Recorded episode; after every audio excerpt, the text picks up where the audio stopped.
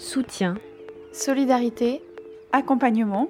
CCFD Terre Solidaire Quand je rencontre les gens, j'ai du souffle. Retour de mission. Le temps d'un café avec Laura Bégu, chargée de mission Asie du Sud depuis octobre 2021.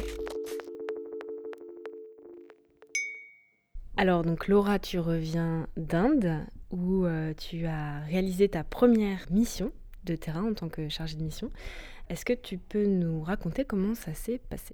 Mais j'avais pas eu l'occasion de rencontrer euh, mes partenaires. Et là, j'ai eu l'occasion d'aller dans l'état du Bihar, qui se situe à la frontière avec le Népal, dans le nord de l'Inde. J'ai rencontré euh, des partenaires du CCFD au Bihar, mais j'ai aussi rencontré des alliés, c'est-à-dire euh, des organisations qui font partie des écosystèmes d'acteurs et d'actrices de la société civile. Euh, mais qui ne sont pas forcément en lien de partenariat avec nous.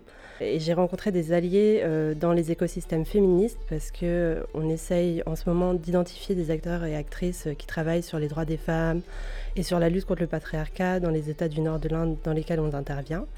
Il faut savoir donc que c'est un pays à majorité hindoue, mais qui a une population assez importante de personnes musulmanes, et que ces personnes musulmanes font l'objet de beaucoup de violences. Et on a aussi euh, un système de caste qui est encore très présent euh, dans les rapports sociaux, où les personnes qui sont en dehors de système de caste, donc on appelle intouchables ou dalits, sont victimes de multiples oppressions et de violences.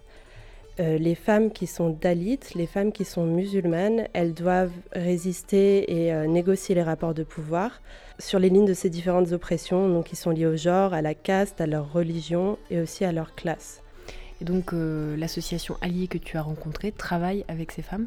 Oui, alors c'est une association qui s'appelle Eva Foundation. C'est une association assez jeune. Euh, c'est une association féministe qui a été créée en 2019 et dont le leadership est euh, fait uniquement de femmes dalites et de femmes musulmanes. Et en fait, cette association travaille principalement sur l'accès à la justice et l'accès aux droits pour les femmes dalites et musulmanes. Et pour la défense de ces droits, euh, l'association a fondé un réseau d'avocats qui sont issus de milieux marginalisés. Pendant ce voyage, tu as pu assister à un atelier organisé par cette euh, association qui t'a euh, particulièrement marqué. Est-ce que tu veux nous raconter? Alors oui, et en fait moi je suis arrivée donc l'après-midi où il y avait une quarantaine de jeunes femmes, donc entre 15 et 25 ans, qui suivait une formation par un avocat du réseau sur euh, le processus pour porter plainte. Et ça a paru extrêmement pertinent puisqu'à la fin de l'intervention, il y a une jeune femme qui s'est levée et qui a dit qu'elle a été victime avec sa famille euh, de violences et qu'au moment de porter plainte, la police et les autorités locales l'ont forcée à signer un compromis au lieu de porter plainte. Et en fait, ce groupe de jeunes femmes, en échangeant avec elles, elles m'ont aussi partagé le fait qu'elles avaient créé un groupe complètement indépendant euh, de l'association. Donc c'est un groupe qui s'appelle Parinda, ça veut dire oiseau libre où les jeunes femmes qui ont suivi les formations, leur objectif c'était euh, que les autres jeunes femmes autour d'elles et dans leur village deviennent plus indépendantes. Ce qui m'a marqué aussi, c'est que j'ai rencontré deux jeunes femmes qui s'appellent Punti et Ranju, qui sont des volontaires de l'association. Elles sont assez jeunes aussi. Euh, elles poursuivent leurs études, mais elles font aussi du volontariat où elles vont aider l'association.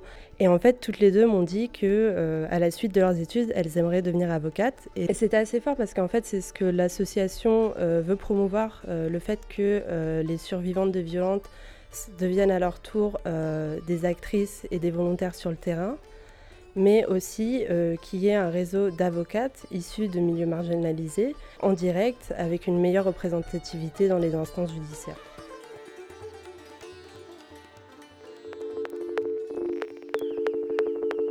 CCFD Terre Solidaire C'était le temps d'un café avec un podcast proposé par le CCFD Terre Solidaire.